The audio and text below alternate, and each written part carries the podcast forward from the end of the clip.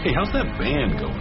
Uh, it's mainly me these days. I just want to finish my album. You have been trying to finish this album for three years. One, two, one. What is this? It's a progressive form of prog. I've been calling it uh, uh, prog squared. The only way I listen to your music is if you tied me up at gunpoint and you forced me to. And don't play it here again or you're fired.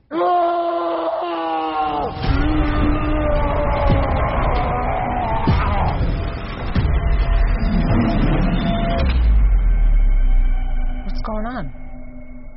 I think we have a new neighbor. What is up with this guy? I think we're living next to some kind of maniac. I am now living your head. Flash is just driving me crazy. Oh, you're headed into chaos. What? Blood will be spilled. You gotta stand on your own two feet and say, Get out of my kitchen, because I'm cooking! William, use your demons. Don't let them use you. So you've killed somebody. Relax. Just need to know how to get rid of a body.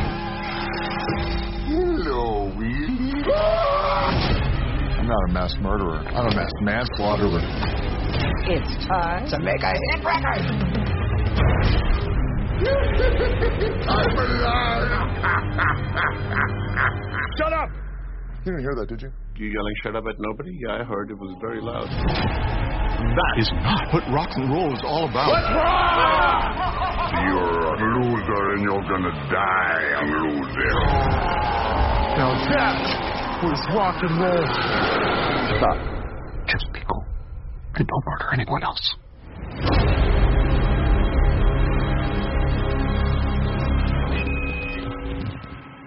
Hello, everybody, and welcome to the latest episode of Fresh Cuts. This is Mike. Joining me as always is Mr. Venom. What's up, Venom? Greetings and salutations, prog rockers. Yeah, I'm doing pretty well. Just uh, got finished listening to uh, one of my favorite prog albums, but uh, that'll be a story for another day. How you doing, Mike? I'm doing well. Uh, glad to be here, finishing off like our our like 10 day madness uh, of recording like three episodes. So uh, good to get it out of the way. Um, all right. Also with us, it's it's Don and Nelly. What's up, Don? Here, what's going on? Always happy to be here. All right. So uh, last week we covered our first theatrical release of the new year, and now we're right into our first Shudder release of the new year. Uh, this one is called Destroy All Neighbors, and the IMDb synopsis is as follows. Struggling prog rock musician William Brown finds himself in a living nightmare when he accidentally kills Vlad, the neighbor from hell. All right, so let's start off like usual with our general thoughts. So, Venom, tell us what you thought about Destroy All Neighbors. Man, I still don't really know what I think of this movie. Uh, as I'm watching it, I'm not really having the greatest time, and which is odd because I love Jonah Ray. I, I I've said it before, I'll say it again. You know, he's the current host of Mystery Science Theater 3000. Uh, which is potentially one of my favorite shows of all time. I like his stand up. I like um, the show that he does with Kumail Nanjiani uh, almost everything that he has his hands in, I generally like. And the last movie that we did with him in it, which uh, was the anthology with the Hammer of Zanzibar, which I, I thought was endlessly entertaining. This one, I don't know, and, and I'm a musician too, so this this story really should have spoken to me. And it's just one of those things where, like his his downward spiral, like doesn't make any sense. It it it almost seems forced, you know. It doesn't seem earned at all. Um, his psychosis, you know, if you can even call it that. I mean, this movie tends to get a little bit confusing on what's real and what's just in uh, Willie's, you know, vision or hallucination or whatever the case may be. They kind of play around with that with those rules a little bit. Jonah Ray's performance is okay. You know, he's always the lovable loser. I'm, I think I'm at the point where I'm starting to get a little Uh, I'm wearing thin on the Jonah Ray character that he plays in most of his movies. I, w- I wish he would kind of try to act a little bit more outside of his, uh, you know, his comfort zone, if you will. I'll give the movie credit. It, it's it's mildly gory. It has some decent, you know, gore scenes in it, which I would expect from a horror comedy. Um, unfortunately, again, I just didn't really find it all that funny. There are moments throughout the movie that did make me laugh. There's a scene where his girlfriend Emily tells a 25 minute story just to kind of um, delay the cops from arresting him. I thought that scene was mildly funny. There are other scenes too um, that are mildly funny. And man, Alex Winter, I, I expected so much more from him. He's he's probably the funniest uh, character in the movie. He plays the aforementioned Vlad, and he looks nothing like himself. It's for those of you who've seen Tusk, it's kind of like Johnny Depp's character in Tusk where you would never in a million years pick out that that's Johnny Depp. Like if you didn't already know this was Alex Winter, you wouldn't likely be able to just pick it out and say, "Oh, hey, he, looks like one of the Bill and Ted guys." No. Um, so I don't know. I'm I'm on the fence on this movie. Like I can't say that I disliked it, but it really didn't do that much for me. Like I said, just just the the formula of this movie, it felt very much like it was trying to do Tucker and Dale, and Tucker and Dale is a thousand times the movie that this is. So, yeah, like I said, I'm just I'm not sure where to put this. Like, do I want to hate it? I definitely know I don't want to like it. Uh, it has its moments. Like I said, there's some good gore, there's some good comedy, there's some pretty decent dialogue um, mostly between uh, Jonah Ray and his girlfriend Emily, or should I say Willie and his girlfriend Emily. Uh, some some decent back and forth between uh, Willie and some of his quote unquote victims. But overall, I don't know. I just the movie didn't speak to me, I guess, and I really wanted it to. Um, a- after last week's boring start to 2024 uh, with the haunting, the haunted wishing well. I I really wanted to have like a bounce back in week two, and this movie just didn't do it for me. I mean, I'm sure a lot of people love it, and that's great. I hope so. You know, I like I said, I like Jonah Ray, I like Alex Winter. I hope this movie is successful. I hope that most people enjoy it more than I did. But for me, I found it to be kind of frustrating at times, um, confusing at times. Like the world building, it, it's very head scratching. Um, there's even events in the movie that don't make sense. Like at one point, uh, uh, our main character's arrested because his girlfriend tells the cops that there's a body in his apartment, but then when the cops search the apartment, there's no body. But then five minutes later, there's a fucking SWAT team outside his recording studio ready to arrest him. And I'm like, what the hell's going on? Weren't you just released like five minutes ago? Like th- there's holes all over this story that some people might be a little bit more forgiving of than I am, but for me, this is just not a very coherent story. Um, it it seems like they're going for a heartfelt um, ending, which I, as a musician, I hate the ending of this movie. This prog rock album won the Grammy for album of the year. Are you fucking kidding me? That, that, like I said, there's so much suspension of disbelief. There's so much that you're going to have to forgive if you really, really want to get into this movie. So, all in all, it's not a bad movie. It's just, it's not very scary. It's not very funny. It's more funny than scary. That's for goddamn sure. This is definitely a comedy horror, not a horror comedy. Um, performances are fine. Editing, the score was okay. If you kind of like, you know, uh, either prog rock or EDM, I think this score will work for you. If you like both, then the score will probably definitely work for you. But yeah, for me, this movie just left me wanting more. Like I was disappointed with where the story went. I'm disappointed. and am I the only one who thought Vlad was a vampire? I mean, his fucking name is Vlad, and he has a Western European accent, Eastern European accent.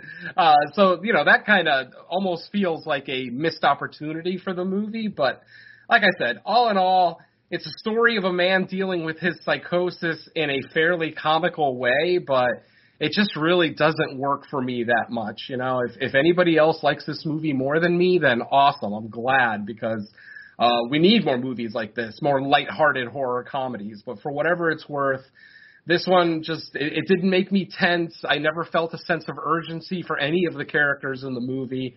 Uh, I never felt really a sense of danger for any of the characters in the movie, and all in all, it just really didn't work for me. I mean, about, about the best thing I can say is that it's an 85 minute movie, so it's a quick watch.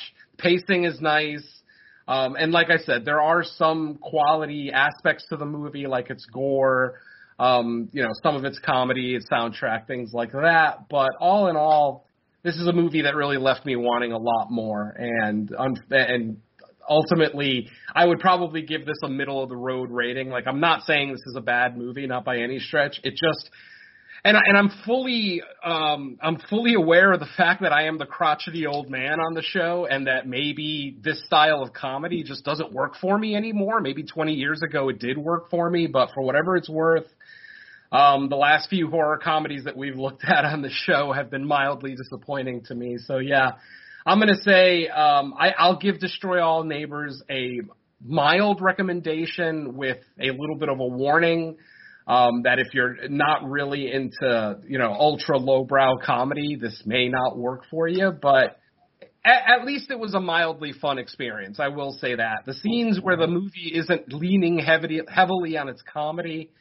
works fairly well. So yeah, I, I'm going to say it's about a middle of the road to slightly above average horror comedy, and I'll leave my general thoughts at that.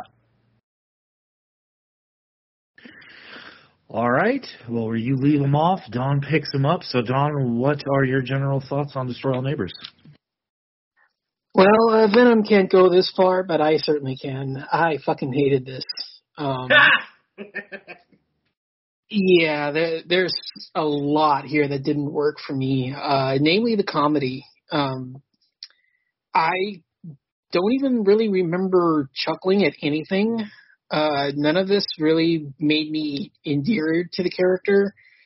I didn't find Vlad funny. I didn't find Emily funny. I didn't find uh, the weird uh, neighbors that just get wrapped into everything here funny.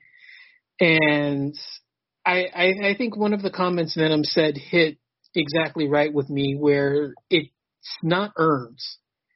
I, I, I don't have any real connection to him based on what goes on here. There's very little, uh, you know, interest in his life beyond, oh, you're just, you know, this lovable loser. But I, I, I don't really give a shit. You just keep calling him a lovable loser that tries to finish this you know, prog rock dream of his. But that's really all. That, that's really it, and that's not really enough to to make me, you know, gravitate to this plot line. And then the whole thing is just, well, you killed this one guy accidentally, and then two seconds later, you're dismembering his body in the tub based off of the this weird. I don't even know what the hell it was. I mean, it's this a series of YouTube videos about this guy that's trying to teach him how to play bass, and all of a sudden it turns into disposing of a body like two mm-hmm. seconds later, and it's like what the hell? And it, it's supposed to be presented as comedy, but I, none of it's funny. None of it makes any sense as to what goes on because the entire thing was a total accident. And this is supposed to be like the instigating factor into the film. Like I, I, I didn't get it. I, I didn't know what was going on here. Nothing made sense. Nothing felt earned. It was just, oh well, look how goofy and outrageous we are, and I, that that doesn't work for me. Uh, that that's never worked for me. Just you know, throwing a bunch of random crap at the screen and then saying, well, here, you know, this is supposed to be funny. That that doesn't for me. For me, that doesn't work as comedy, and I didn't laugh at anything. The interactions that he has with, you know, the, the random people that just keep getting dragged into this and, you know, more bodies just keep piling up. One phone call to the police would have cleared everything. And it, it, it, there, there's no logical reason why this continues as, as it does. There's no reason how any of this transpires, and it, it just randomly keeps going off into these weird zany adventures and all of a sudden he's confronted by these beings that are able to create this rock album that are how how the hell did they record anything if they're all in his imagination? Like I I, I don't get that. Like uh, if these things are actually in his imagination, which is what it's supposed to be, how the hell did they actually record the album that he's been trying to do this entire time? And it, it, yeah, n- nothing in here makes sense. It's just well, look at this random and wacky adventure we're going on. Look at all these gruesome body prosthetics and that's not enough for me anymore. Uh, I, I don't know. I'm probably like, I, I know I would probably have liked this years ago, but yeah, I'm gonna need more from this. Uh, I'm gonna need, you know, some coherent through line. I'm gonna need a coherent story, and I, I, I don't know. Fuck Bill. Uh, I'm gonna say this. You know. I haven't seen any of the movies, but yeah, fuck that asshole.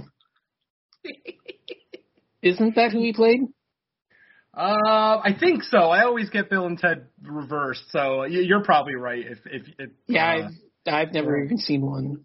I've never even. Oh, seen I've one, seen them all. so- Uh, I, I actually do enjoy them. I should know who Bill and Ted is. I think I think Keanu is Ted, so I think you're right. I think Bill is Alex Winter. Anyways, yeah. So yeah, I, I- I guess that's it for me. I I had very little to say enjoyable about this. I I, I mean, in principle, in concept, the gore isn't bad, but yeah, uh, they, they look good. But I mean, I can see better. I, I can see equivalently well-made gore in better movies, so that doesn't work for me anymore. So yeah, uh, total skip, total miss, and uh, yeah, that's pretty much all I've got on this one, at least for now.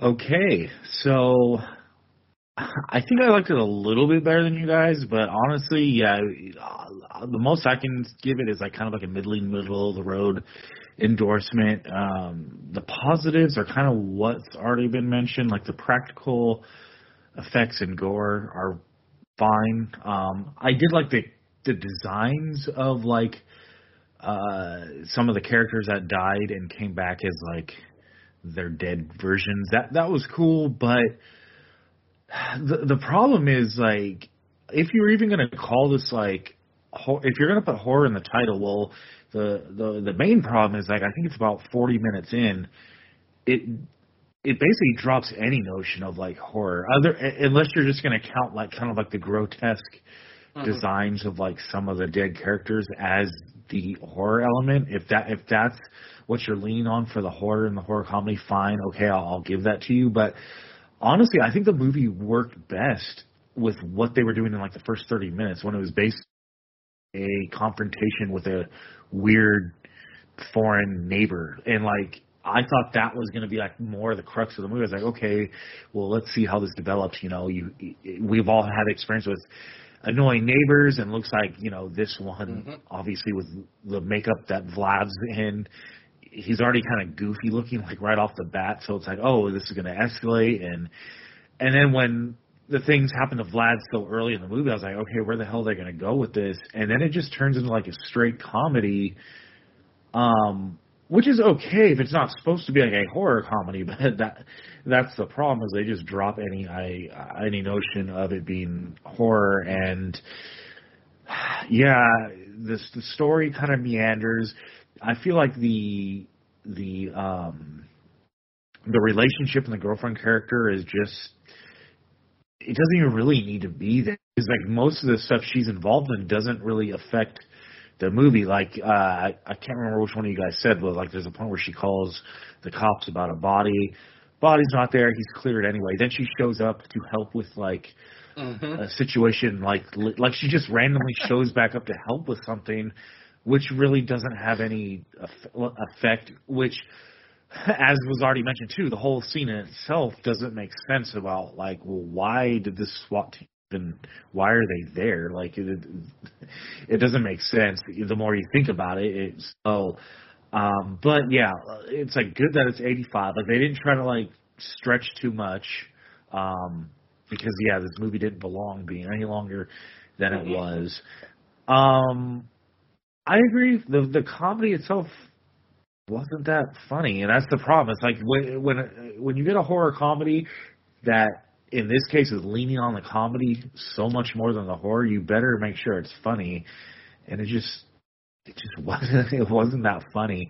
Um, and yeah, there's just a lot of nonsensical stuff as far as like what they're not giving us any idea of whether this is really happening or not, or if it's just psychosis in his head. And the problem is, like, there's so many scenes that involve other people with them. It's like, well, how can how can it be even be possible that it's skewing this way when the very next scene makes it seem it skews the next way? Yeah. Um, but yeah, I I wish we just would have got more of what they were setting up in like the first half hour and just made it a movie about like a neighbor from hell and like maybe them continually going back and forth with their shenanigans against each other and then it just escalates and you know and they come up with a finale there. Because i thought at that point okay the movie might have something but i don't know. Maybe it's just another one of those cases where you have a small you have a you know a small movie that uh, they have like a decent idea to begin with, and they just get a little too big, big scope for what you know what they're able to uh, actually pull off, and it gets a little too big for its own good, and that's when I think the movie starts to go downhill, and it unfortunately doesn't really recover because. Yeah, like you said, the ending. I don't know. I don't think they stick to landing either. That's the main problem, and it just sucks because it's like movies like this. I want. I want. I, when it was over, I was like, okay, that was okay, but like, man, I wanted to like it a lot more than I did because I really appreciate Yeah. the practical effects. Uh, like, anytime a movie is is gonna put in the time and effort to do that, it's like I am gonna give them like kudos for that, but man, just get that get that special effects team for like a better movie next time. Yeah. I feel I feel like if Peter Jackson would have made this movie, it would have just come off endlessly funnier and definitely more in the horror genre too. I mean, look at Dead Alive. He's already done it. I mean, he already made a classic horror comedy with Dead Alive that has ridiculous amounts of gore and is still genuinely funny. And unfortunately, yeah, Yeah, and, I, yeah, uh-huh. and they in a movie like that, it's like he he sets up and develops like the relationship between Mm-hmm. uh, the two the two characters that kind of makes sense and makes you kind of root for them as a couple. Where in this one, it just like felt like the the girlfriend character just was tacked on and, didn't- and she didn't really need to be there because most of what she does through the movie has zero consequence to the story like they they put her in the story uh just because but it's like nothing she really does affects anything because uh, the things that she does it's like well it has zero bearing on what happened next to the character at any time so I mean, yeah it sucks I'll still give her credit for delaying the cop so that Willie could finish his album. I think that was probably Yeah, her one purpose in the uh, in the movie. that's probably her the character's shining moment. And, and this Oh, is not a reflection on the uh, actress. She was fun No, no, and no. she she's got a lot to work with. Yeah, it, it definitely it definitely didn't feel like uh, like they had a lot of chemistry as a couple. Um, and and like you said, we don't get, really get a lot of backstory, so it's it, we don't get a lot of character development. So you don't end up caring about any of these people. I don't I don't I legitimately don't care about anybody in this movie, and and that's a failure on the screenwriters. You know, you you you need to make me care about these characters. Just because Willie is uh, a lovable douchebag it doesn't make him a likable character, not at all. He's got to have something about him. I mean, I'll still take him over Onyx, the uh, whatever the fuck his name was, but uh, still, you know, it, it still just doesn't ring funny to me. And it seems like I found it the funniest of the three of us. Like I said, there were some scenes where I actually did laugh, but just not enough of them, sadly. And and like Mike says, the horror. I mean, where's the horror? The horror of the, of the movie is in the gore, and that's it. That that's where the horror is. Um, pretty much, uh, you know, the psychosis kind of leans more towards psychological thriller, you know, with a tinge of comedy, uh, a little bit. So. I don't know. Uh, This is a movie that definitely left a lot to be desired. It could have been funnier. It could have been gorier. It could have just made more sense. Like my personally, the biggest egregious thing that this movie does is how it's constantly breaking its own rules of what's a hallucination and what isn't. There's a scene where um, Willie and, and, this might be leaning into spoiler territory, so I'm sorry, folks, but ultimately I don't care that much about this fucking movie, so I'm talking. Um, there's a scene where Willie kills one of his neighbors, and in the scene, two people that Willie has already killed, their like spirits or whatever you want, their ghosts are there talking to Willie. The the the neighbor that Willie is about to kill doesn't see those characters. Like like when Willie actually addresses Vlad during that scene, Philip literally says, "Who are you talking to?" You know, there's nobody here. But then literally a few minutes later when they get to the recording studio suddenly the studio owner and the douchebag uh, recording artists that are there they can see the ghosts and they actually interact with them so yeah, this movie is just constantly breaking its own rules. Are these hallucinations or are these physical, tangible specters or whatever that that you know are tormenting Willie? Obviously, most of us would lean towards the easy, the easy answer of just saying this is all in Willie's head. But then there are multiple scenes in the movie that break that that break that rule. So it's like, well, what the fuck? You're not establishing your world rules properly, and if you're constantly breaking your own rules, you're constantly going to be taking the audience out of the experience. And, and like I said, to the point where you're breaking your own rules in consecutive scenes. Like one scene will establish this, and then the very next fucking scene will break that rule. What is the point of this? Like, are you just trying to confuse the audience as much as Willie is confused? I guess if that's the case, well, you've succeeded because I had no fucking idea what was going on most of the time in this movie. Is this actually happening? Is this in Willie's head? Blah blah blah. And then the whole thing with the cops letting him go after he was actually accused of a murder because they didn't find a body or any blood in, in his apartment, huh? And then in the in the very next fucking scene, there's a SWAT team at the recording studio calling Willie a mass murderer and wanting to arrest him like this movie is it just jumps around all over the place. It, it the continuity is shit, and and the ending. Holy shit, did I hate this fucking ending? Holy shit, did I hate this fucking ending? Like this this made zero it's, sense whatsoever. it's, it's, like it's, it's it says a lot. When one of the things that perked up my attention the most was when I realized the. uh the uh the apartment complex manager lady is the mom from Karate Kid. I was like, oh shit. I was like, she got old. yeah. it was nice to see some recognizable faces. Tom Lennon is in here from yeah. Reno 911, so you know, and and he is mildly funny. Uh, I mean, he he's basically playing the same character he plays in every thing that he does. You know, kind of a an effeminately gay uh, character, be it, and, and he's an authority figure here, just like he is in Reno 911. So yeah, he's basically just playing the same character he plays in every movie. Um, it's effective for a little while, but after by the time we have the second scene with Tom Lennon's character, I already hate him. It's already like, okay, I don't need to see you anymore. You're just bringing the movie down. You well, know, the other dude again, that was paired with him sucked. I thought. I oh, thought Bang! Oh, Bang Jansen. Oh, he. Well, I think that was the like, point. that no, that joke was so one note. Yeah. Oh, very one note, and they did it like six times in the fucking movie. So upsetting.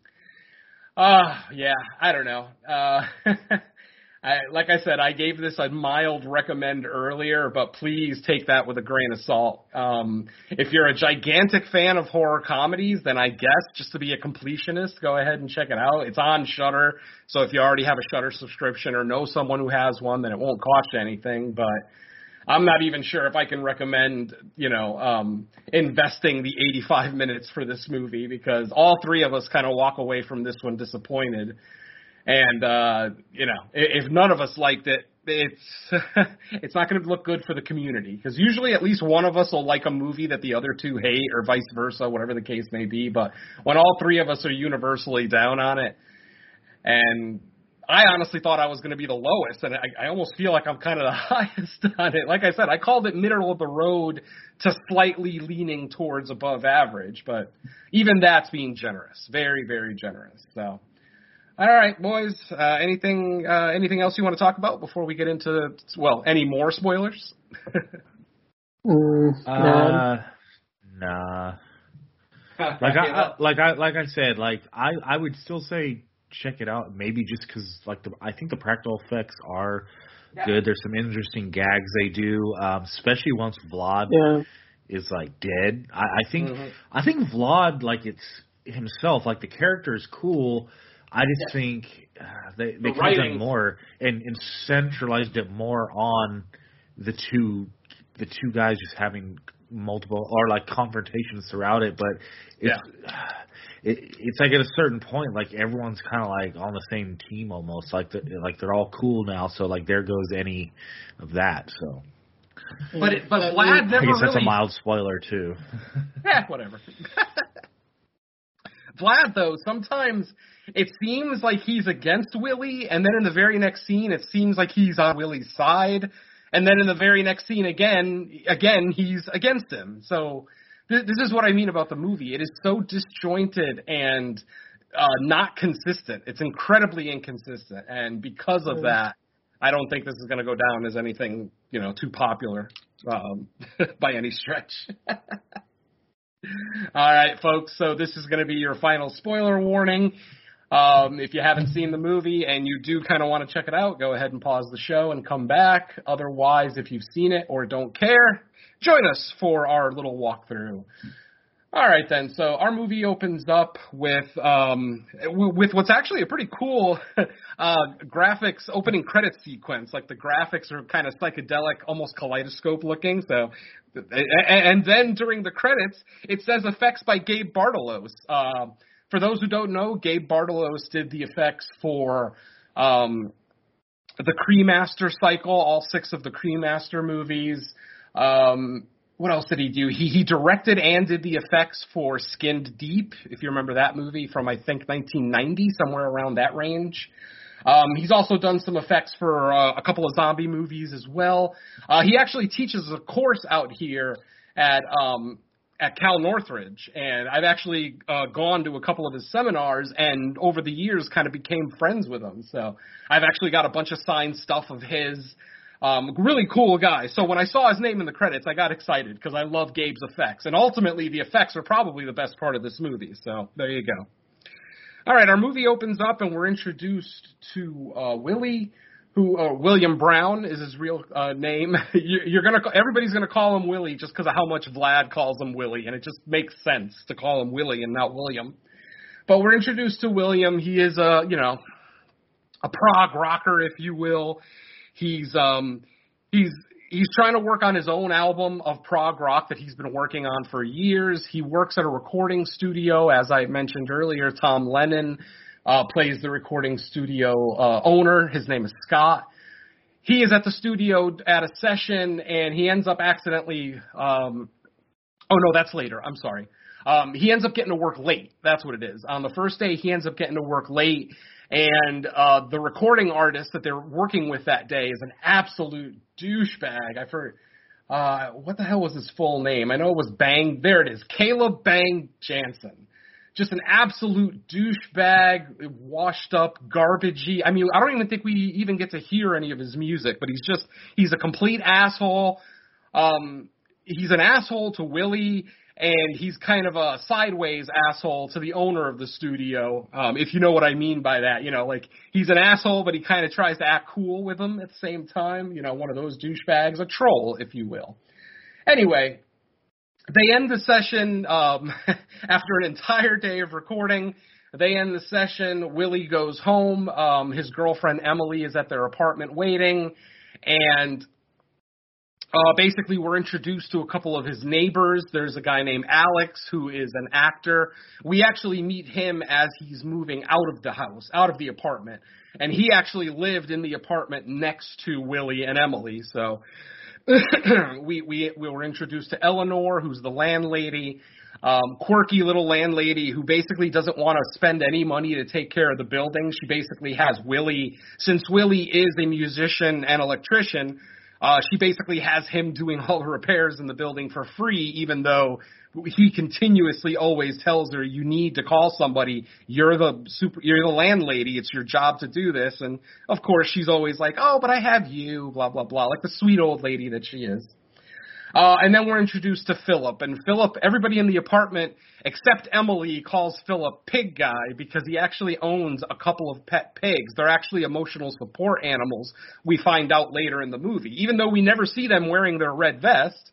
Later in the film, Philip lets us know that they're emotional support pigs. Um, so those are, you know, kind of uh, his neighbors. Like I said, we meet Alex uh, as he is moving out of the building.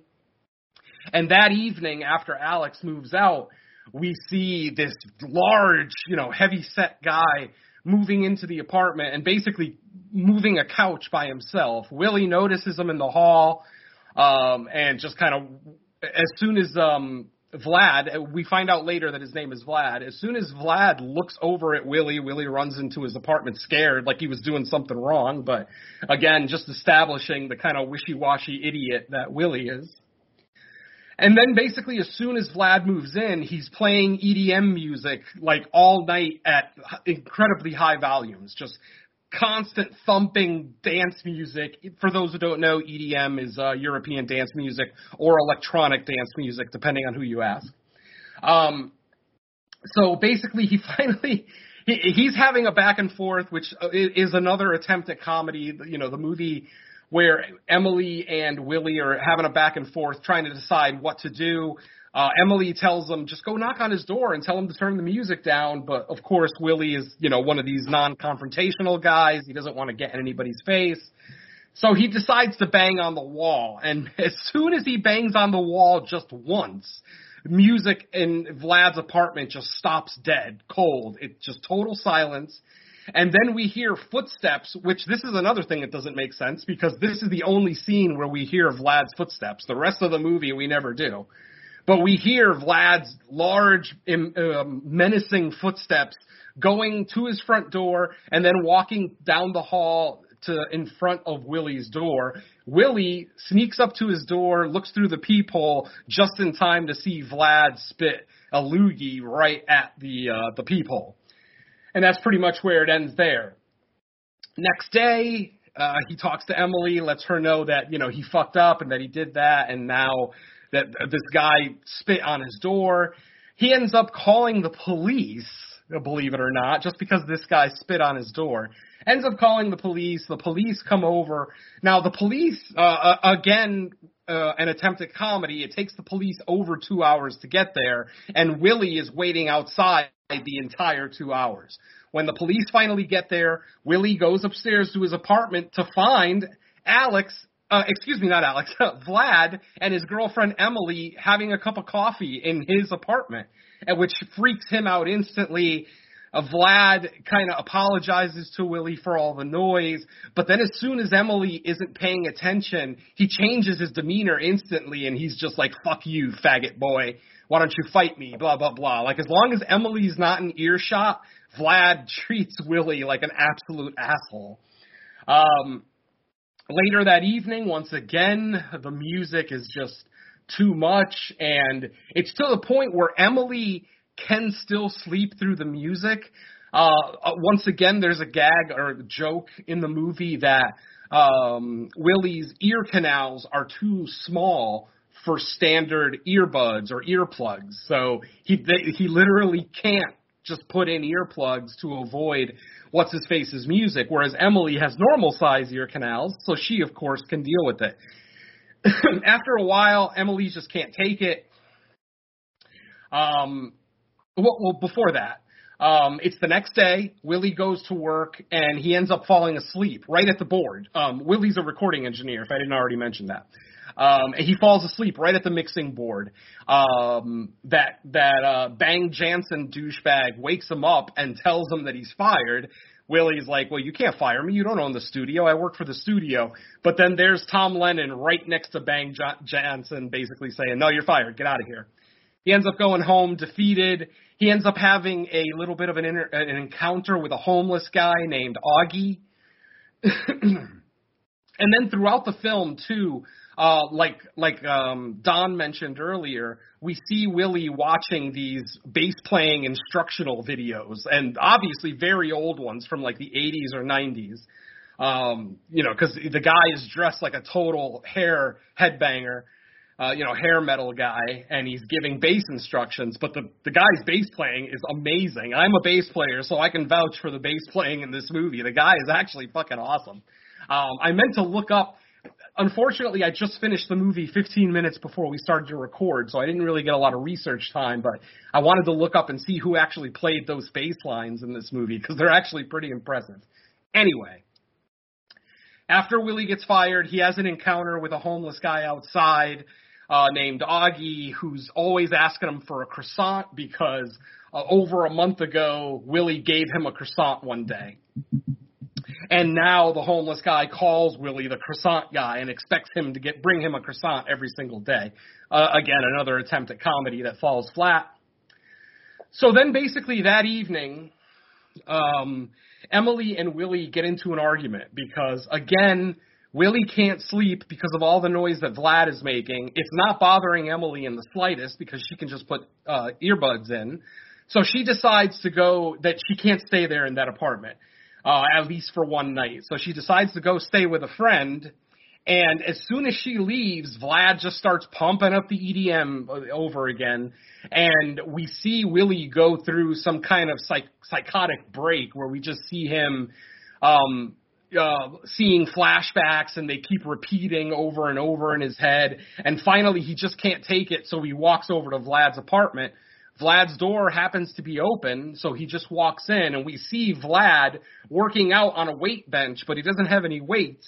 He has buckets of dried concrete as the weights on the bar, so a very gorilla workout set. He basically just starts yelling at Vlad, turn down the music, please, for God's sakes, turn down this music. I can't take it. Eventually, Vlad kind of starts to antagonize him. What are you going to do, Willie? Huh? You going to fight me? You going to punch me? Eventually, to the point where Vlad takes Willie's hand and pushes him with Willie's hand, you know, kind of to play like Willie pushed him, but it, it's actually Vlad. And then they kind of slam each other on the wall back and forth. And, you know, finally Willie's like, look, I don't want to fight you. I do not want to fight. I just fucking want peace and quiet, blah, blah, blah. Eventually, Willie takes, for some reason, I don't even know why he does this, uh, he ends up taking one of the buckets of concrete off one side, one end of the bar, the, the barbell, and the barbell falls, you know, because the other side still has the weight on it, so it falls and it's pointing kind of diagonally up. And any horror fan already basically sees what's being set up. So they go back to fighting, they go back to, you know, yelling and pushing each other, and finally he gets sick of it and he just pushes Vlad and Vlad falls forward and literally gets impaled on his barbell right through his fucking heart. I mean, it's literally through his heart. It, it couldn't have possibly have missed. Yet he's not dead. Vlad, this is why I start thinking, oh, he's a vampire. His name is Vlad, and he's got like a, you know, uh, uh, um, um, uh, Western European accent or Eastern It European. seems it seems like such an obvious thing Yeah. that would be part of the story, but it's like, did they just accidentally call him Vlad and not realize like what they were implicating? Possibly. Maybe they did it on purpose. Maybe they threw that implication on purpose to kind of throw us off. Well, the only thing is, is that when he first moves in, it's broad daylight, so that kind of just dispels the vampire notion. Valid, That's valid. Yeah, I mean that's like the only thing that really goes against it. But yeah, I, I, I did, I did think that towards uh, the end of this sequence here, where he does get impaled, because that makes sense. But Yeah, then it's like, oh wait a second, yeah, he, when he first moved in, it was broad daylight. What the hell?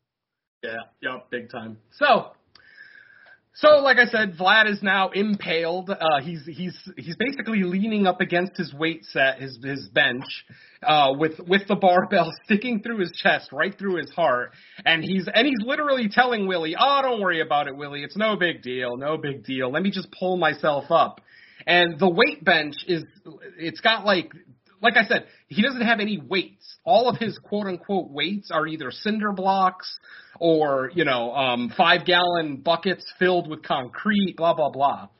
Um, so at one point, he's trying to pull himself off from the barbell that he is currently impaled on. He ends up pulling on one of the uh, levers or, or uh, something like that, one of the chains on the barbell, and a cinder block comes swinging by and literally fucking decapitates him. Now, I'm willing to forgive this scene because the decapitation looks cool, but my friends, a cinder block is not going to take your head off like that. Not by any fucking stretch of the imagination. But again, horror comedy, so I guess I have to accept it. But like I said, because it looks so cool, uh, I accept it. And as soon as the severed head hits the floor, Vlad is still talking. Vlad is still talking to Willie like, look at what you did. You knocked my head off. And Willie's like, no, you knocked your own head off. I didn't do anything. You did that to yourself, blah, blah, blah.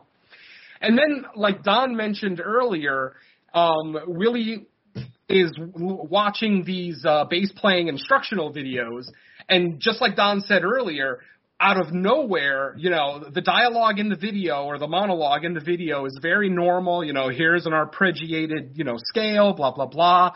But then out of nowhere, he's like, "Well, you killed your neighbor, huh?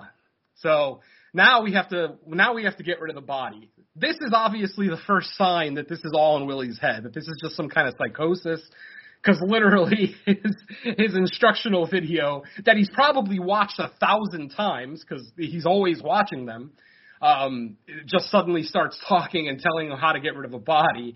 And then uh, again more attempts of comedy where um the guy on the video talks about um using acid to break down the body. And he's like oh if you have a bathtub all you need is a few gallons of blah blah blah acid. And you can, you know, melt down the body and it just leaves a brown sludge that you can just, you know, flush down the toilet, blah, blah, blah. So Willie runs out, buys all of this stuff that he needs to melt the body down, but then he continues to watch the video and then the guy says, Oh, you may wonder how long this is going to take. It's actually going to take three weeks to break down the body completely till it's completely liquefied. And then he's like, well, fuck, I don't have three weeks. Cause like I said, Emily's staying at a friend's house for the night. So he only has this evening. So then the instructional video then says, well, if you need to get rid of the body quicker than three weeks, uh, a bone saw is just going to be the best way to go. So go to the store, buy a saw, make sure you get plenty of attachments because different attachments work better on different bones, blah, blah, blah. And then that's exactly what we see uh, he comes home with like what are those called? Like a miter saw, I think they're called. Um, and he basically just starts breaking uh, Vlad's body up into pieces. Mind you, Vlad is talking to him the entire time. I mean, like I said, this this at times this kind of felt like an American Werewolf in London. You know how David's best friend kept appearing to him after mm-hmm. he had gotten killed by the werewolf. It kind of started to feel like that, like they were going for that kind of comedic level but obviously not coming anywhere near what American Werewolf did. Um, so yeah, so he's there cutting the body up into pieces. Vlad's severed head is still talking to him and telling him, "You can't get away with this, Willie. You you just can't get away with it. Why are you even trying?" Blah blah blah. Vlad is almost like the uh, oh, what can we like the disappointing voice of reason throughout the entire film. Like it, like he's constantly beating Willie down and telling him, "Oh no, you can't do this or you can't do that." Blah blah blah. All right. So anyway, at this point, just as he's finished cutting up Vlad's body and he's about to take it to a dumping site, he gets a call from his boss or his former boss at the recording studio the record and he basically asks um, Willie if he could bring some of those platinum cables from Japan that he has. Now, mind you, this is the day after he was unceremoniously fired from his job. Any normal human would have told Tom Lennon to go fuck himself. Like, but Willie, being such a wishy-washy idiot, is like, okay, I'll be there in a few minutes. He ends up taking a box of cables to the studio while he's at the studio, he has an interaction with Augie, the homeless guy again. Once again, where's my croissant? Blah blah blah.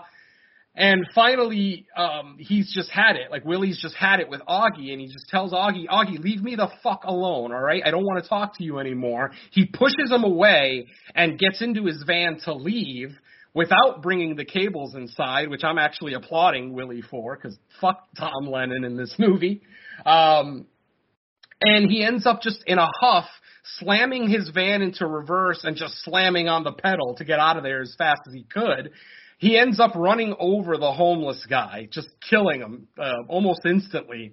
And what's kind of funny is that the effect he basically has a tire tread across his head, but it almost looks like a fucking porterhouse steak, like a separate. It looks like they glued a porterhouse steak onto his face. I mean, they did the best they could. I'll, I'll give them credit. It still it looks gnarly if you don't look directly at it. So let's leave it at that.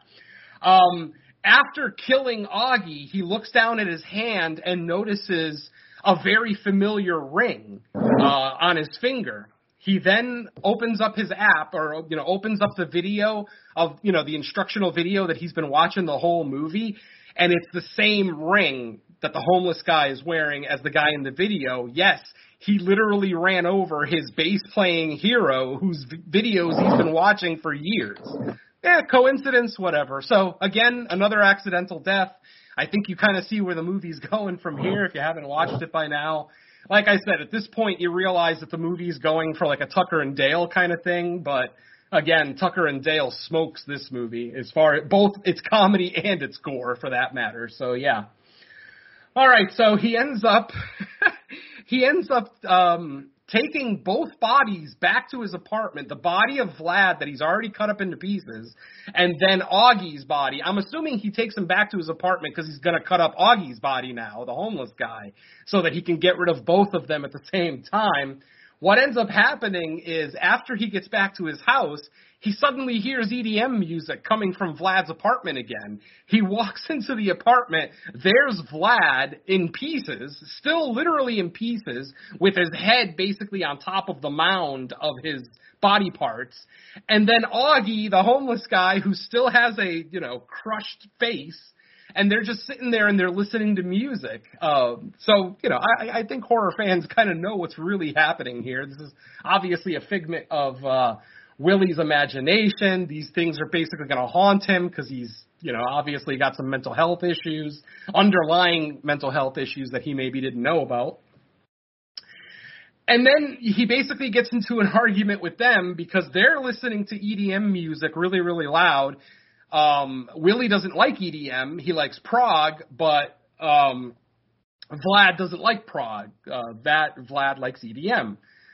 So finally, out of nowhere, somebody pulls out of I think Augie pulls out a bottle of vodka or tequila, some kind of clear alcohol, and they just start drinking. And I'm not exaggerating, folks.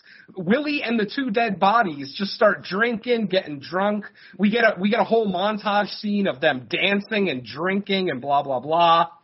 Then when the montage is over, all three of them are laying on the ground, looking straight up at the ceiling, uh, still with Vlad's severed head right next to them with no body and they just start talking and it, it basically it comes out that you know Willie has been working on this album for over three years, and obviously Augie is uh, his hero, his prog rock hero.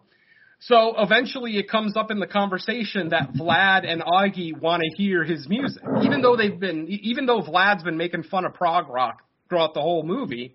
He decides, okay, I want to hear your music. I want to hear what you've been working on. They end up going back to Willie's apartment. Again, don't forget Emily isn't here. She's uh, at a friend's house. And he starts playing the music for them, and they love it. Vlad and Augie both love it. They're rocking out, and the music's not terrible. You know, it, it, it's not quite what I would expect from a real prog rock band, but from from a fake prog rock band in a movie, it's actually not too bad. And then, as they're listening to the music, Pig Guy walks into his apartment. Um, I mentioned earlier his name is Philip. Emily seems to be the only person in the apartment building that actually calls him Philip. Everybody calls him Pig Guy. And once again, like I said, Philip walks into the apartment. Um, Willie's got his music playing really loud, and he basically tells Willie, "Turn this shit down. I can't take this anymore. You're always playing this shit so fucking loud." Again, don't forget Willie can't use headphones because of his small ear canals. So um he basically goes in and then he's just he, you know after Willie turns the music down, Philip just starts vandalizing his apartment. He throws his guitar on the ground, starts picking up records and slamming them on the ground and breaking them like just like what the fuck? Like it doesn't make sense. Um and then suddenly he, uh, Philip picks up a band, uh, a, a, a vinyl record from Willie's favorite band, who actually Augie was a member of in his youth. Like I said, Augie is his hero uh, from the instructional videos. And uh, he slams down the record, it breaks. Uh, Willie picks up one of the pieces, one of the bigger pieces, the sharp pieces, of course, and then Philip tries to grab the piece of record out of his hand. They have a struggle back and forth. You already know what's going to happen. Bam, the broken record gets embedded in Philip's neck. He basically has now impaled himself with the record. And Willie doesn't know what to do. He's like, oh, oh shit, I'll get it out. I'll get it out. It'll be okay. Of course, anybody with half a brain knows you never ever pull those kind of wounds out. He ends up pulling the record out, and instantly Philip just starts bleeding out everywhere. And Willie starts trying to put the record back in the wound to stop the bleeding, but at that moment, Philip just falls over and dies. Philip is now dead. Now, mind you, while Philip, don't forget, Vlad and Augie are here in the room, but Philip didn't see them. When Philip came in to tell him to turn the music down, all he saw was Willie. So it, just more confirmation that this is all just hallucination, or, or you know Willie's mental breakdown, whatever the case may be. Um, eventually, what ends up happening is uh, Phil, dead Philip ends up waking up and attacking uh, Willie, ends up pinning him down against a table, and on the table, right within arm's reach, there just happens to be a pile, and I mean a pile, of sharp objects. Ice picks, knives, scissors, like anything that's sharp in a kitchen for some reason is out and on his coffee table. And he literally just starts stabbing Philip in the back Philip basically has him pinned. So so Willie's back is up against the table. He's reaching over for more and more weapons, just stabbing Philip over and over and over again. Finally, Philip falls down. And and then Willie's like, well, shit. Now I got another fucking body to to um you know break down and uh, take somewhere. And literally, he walks to the kitchen uh, grabs a meat cleaver and he and he basically brings the meat cleaver up and brings it down on Philip's arm to to chop his arm off. And at that exact fucking moment, Emily walks in. His girlfriend walks in, sees him killing Philip. Philip is dead on the ground, multiple sharp objects sticking out of his knife, blood coming out of his neck. Emily freaks out, of course. Uh, they have a little bit of a interaction in the hall where he's where Willie's trying to convince her not to go to the cops.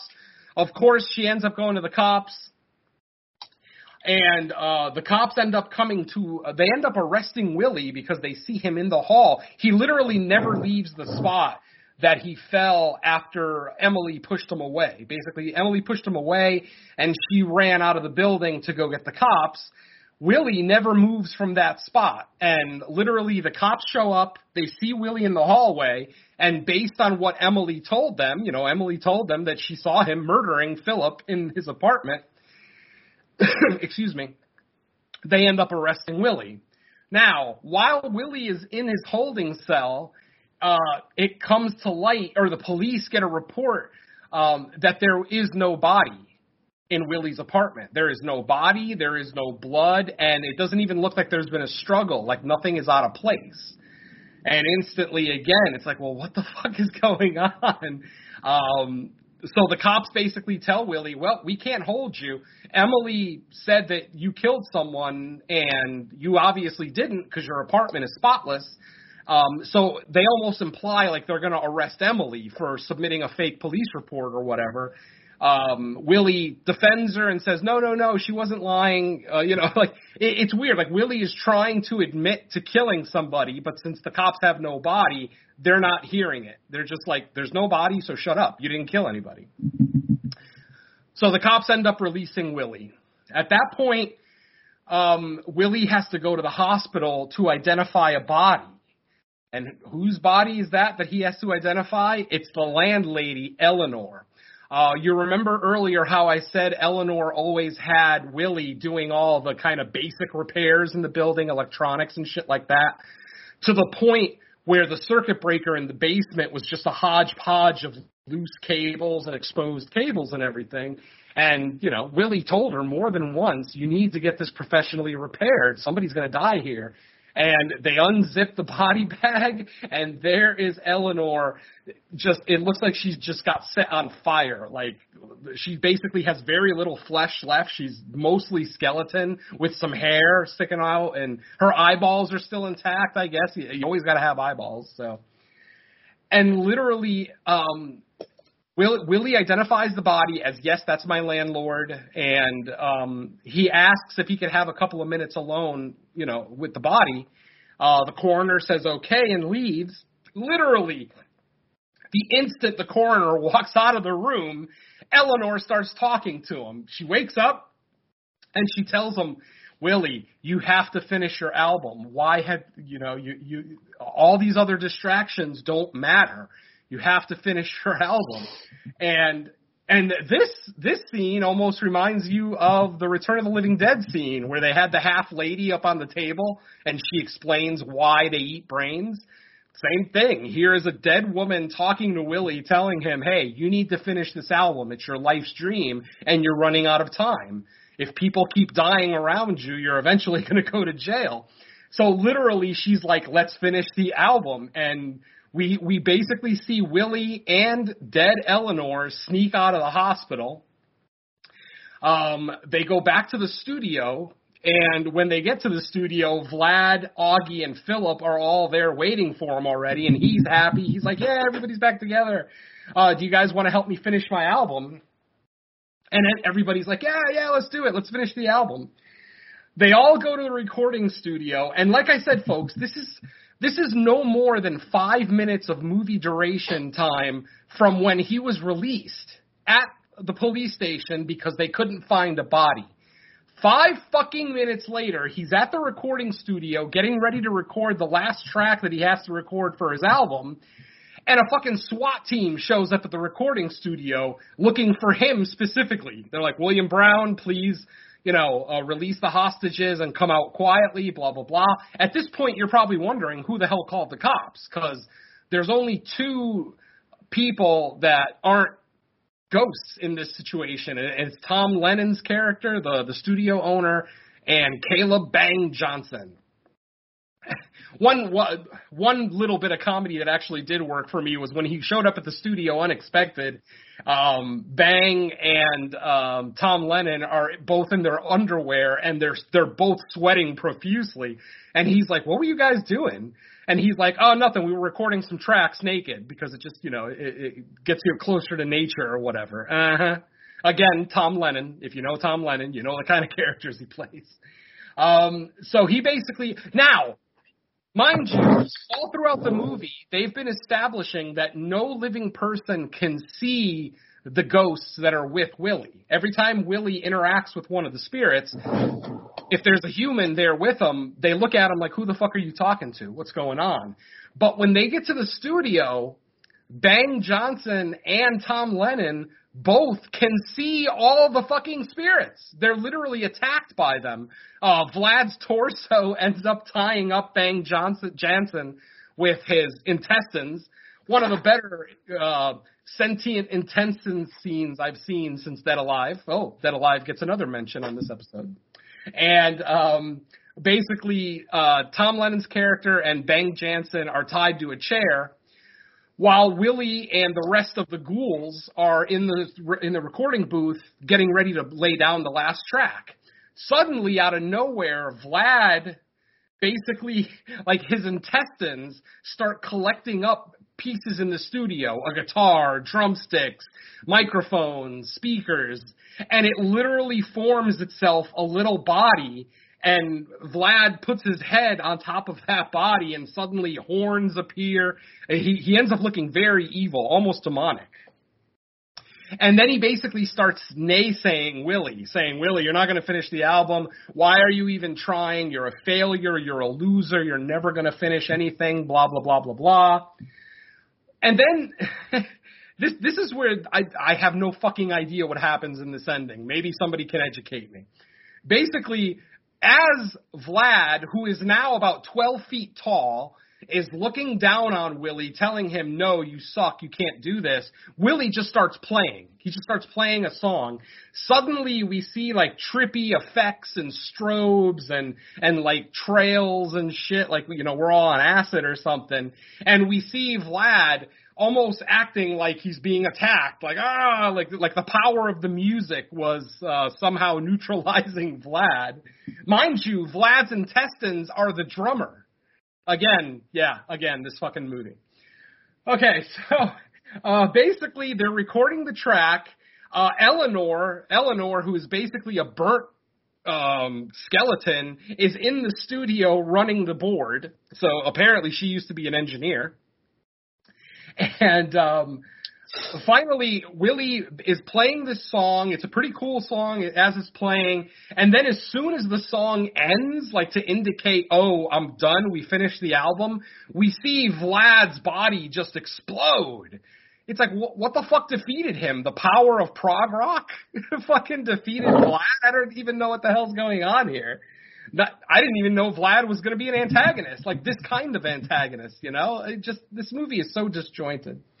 So anyway, um, the entire time that they're recording the song, Emily is outside telling a story about when they went to Big Bear, and it's basically just a ploy for her to uh, basically just delay the cops to kind of keep them from rushing the studio before Willie is done with the song. And she's just every time it goes back to her talking, she's telling some other useless anecdote about this trip to Big Bear that they went to. Uh, like I said, she's just delaying the SWAT team from charging in.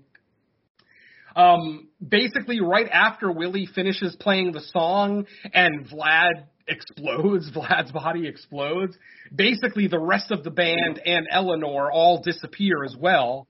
And Willie is sitting there like, yes, I did it. I finished.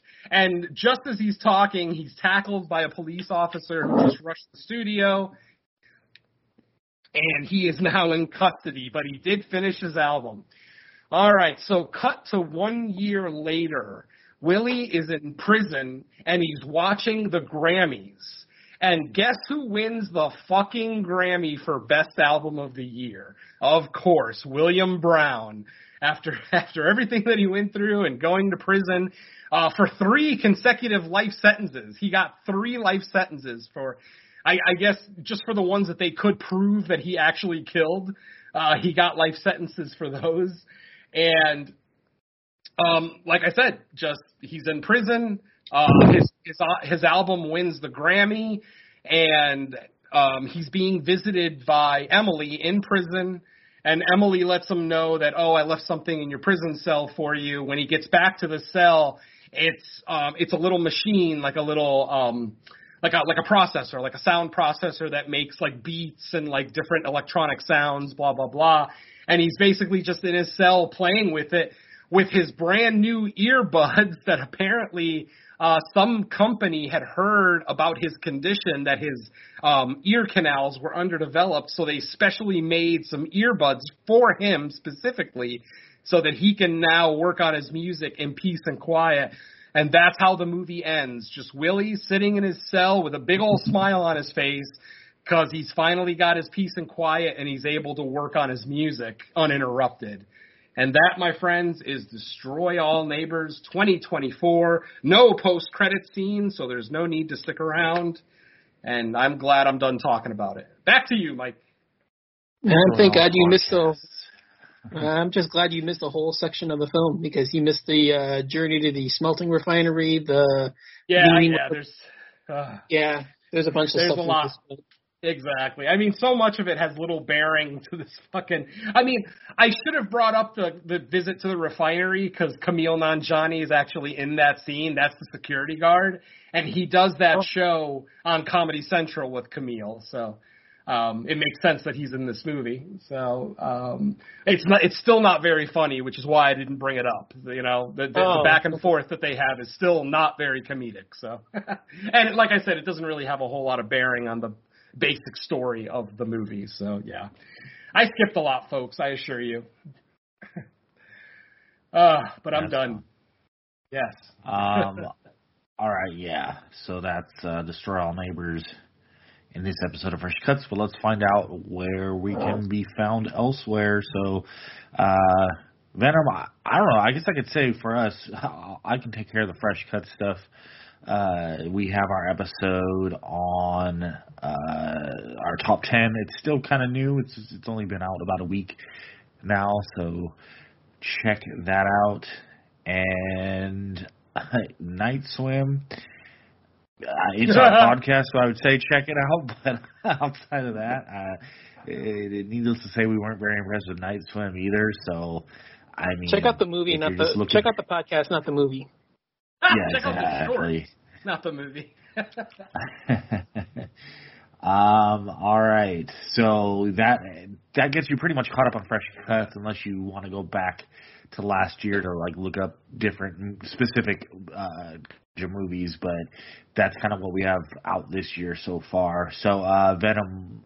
Outside of those episodes, what else you got, if anything? Uh, nothing else new from me. Um, no More Room in Hell presents Creature Comforts. Episode 21 is still the latest episode where we looked at Godzilla Minus One. We do have a recording scheduled for episode 22, which will be this coming weekend. So, barring any unforeseen tragedies or unexpected events, we should be recording this weekend, and hopefully within a week after that, the episode will be out uh, we will be looking at uh, Rawhead Rex, which uh, I have not watched that movie in over 20 years, so it's it's going to be practically a first time watch for me. So that should be uh, a fun little episode. So uh, look out for that. I of course will announce it here when that episode is available and I think that's it, folks. Yeah, I, I just like I said, December with everything that was going on in my life, just didn't really get a lot of chances to record any shows, and you know, outside of Fresh Cuts, which you know will always be here every week for Fresh Cuts, barring any major tragedies. So, um, yeah, that's pretty much it for me. Episode uh, Creature Comforts 21, and look out for episode 22 in the next week or so.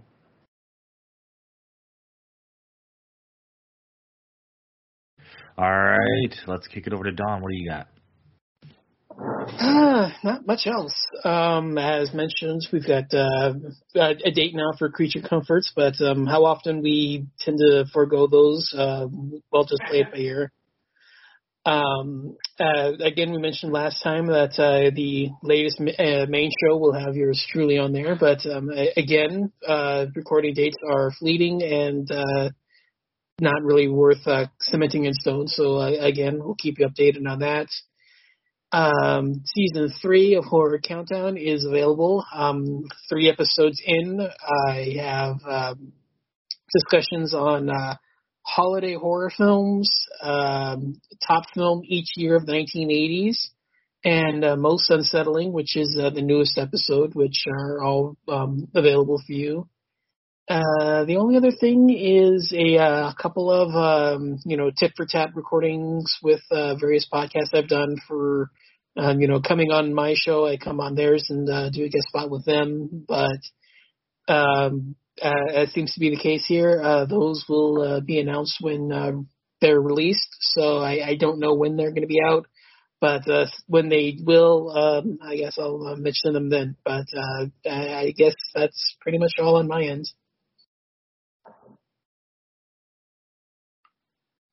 All right. Um, yeah, I don't have anything else outside of Fresh Cuts. Uh, we'll be looking to try to schedule an episode of the main show for later this month. And as far as our next episode, there is actually a new movie hitting the theater. Uh, not much has been said about it. I don't know how much anticipation there's been for it because I haven't really heard anything. But I remember uh, knowing of the movie, but I, just happen to like look at what's coming out in the theater just to see, and it is this this weekend. It's Founder's Day, so I guess hot off the uh, the holiday horror of Thanksgiving, they're like, hey, what other holiday can we make a horror movie of? I know Founder's Day. It looks like it's a slasher. I, I that's what I'm assuming. I haven't watched a trailer or anything, so I don't know, but that's based on the cover. I mean, it looks like a dude in a mask that's probably killing people. So like that kind of tips you off right there. It's a, it, it looks like a slasher. Um, it is rated R, so maybe there's some hope for some kills because like I don't know. Th- Thanksgiving is one of those movies where it it, it did enough with like the gore and the quality of kills that like the very next the fact that the very next slasher wide release is another holiday horror like a holiday themed horror it's like I have a feeling that Thanksgiving is still going to be fresh enough in people's minds that if this one like skims on the kills or the gore, it, it better be really good in other places. So we'll we'll see. I, I like I said, I I know next to nothing about anyone involved or who's even in it. So, uh, but we'll figure out in a few days because it's it's coming out this week. So that's very likely our next episode. Um, but yeah, with that, uh, thanks everyone for listening. Uh, 2024, and yeah, let's uh, say bye to our listeners. Later. Finish the album, God, for fuck's sake, just finish your album. Stop blaming everybody else for your problems. it all starts with banging on the wall. Peace.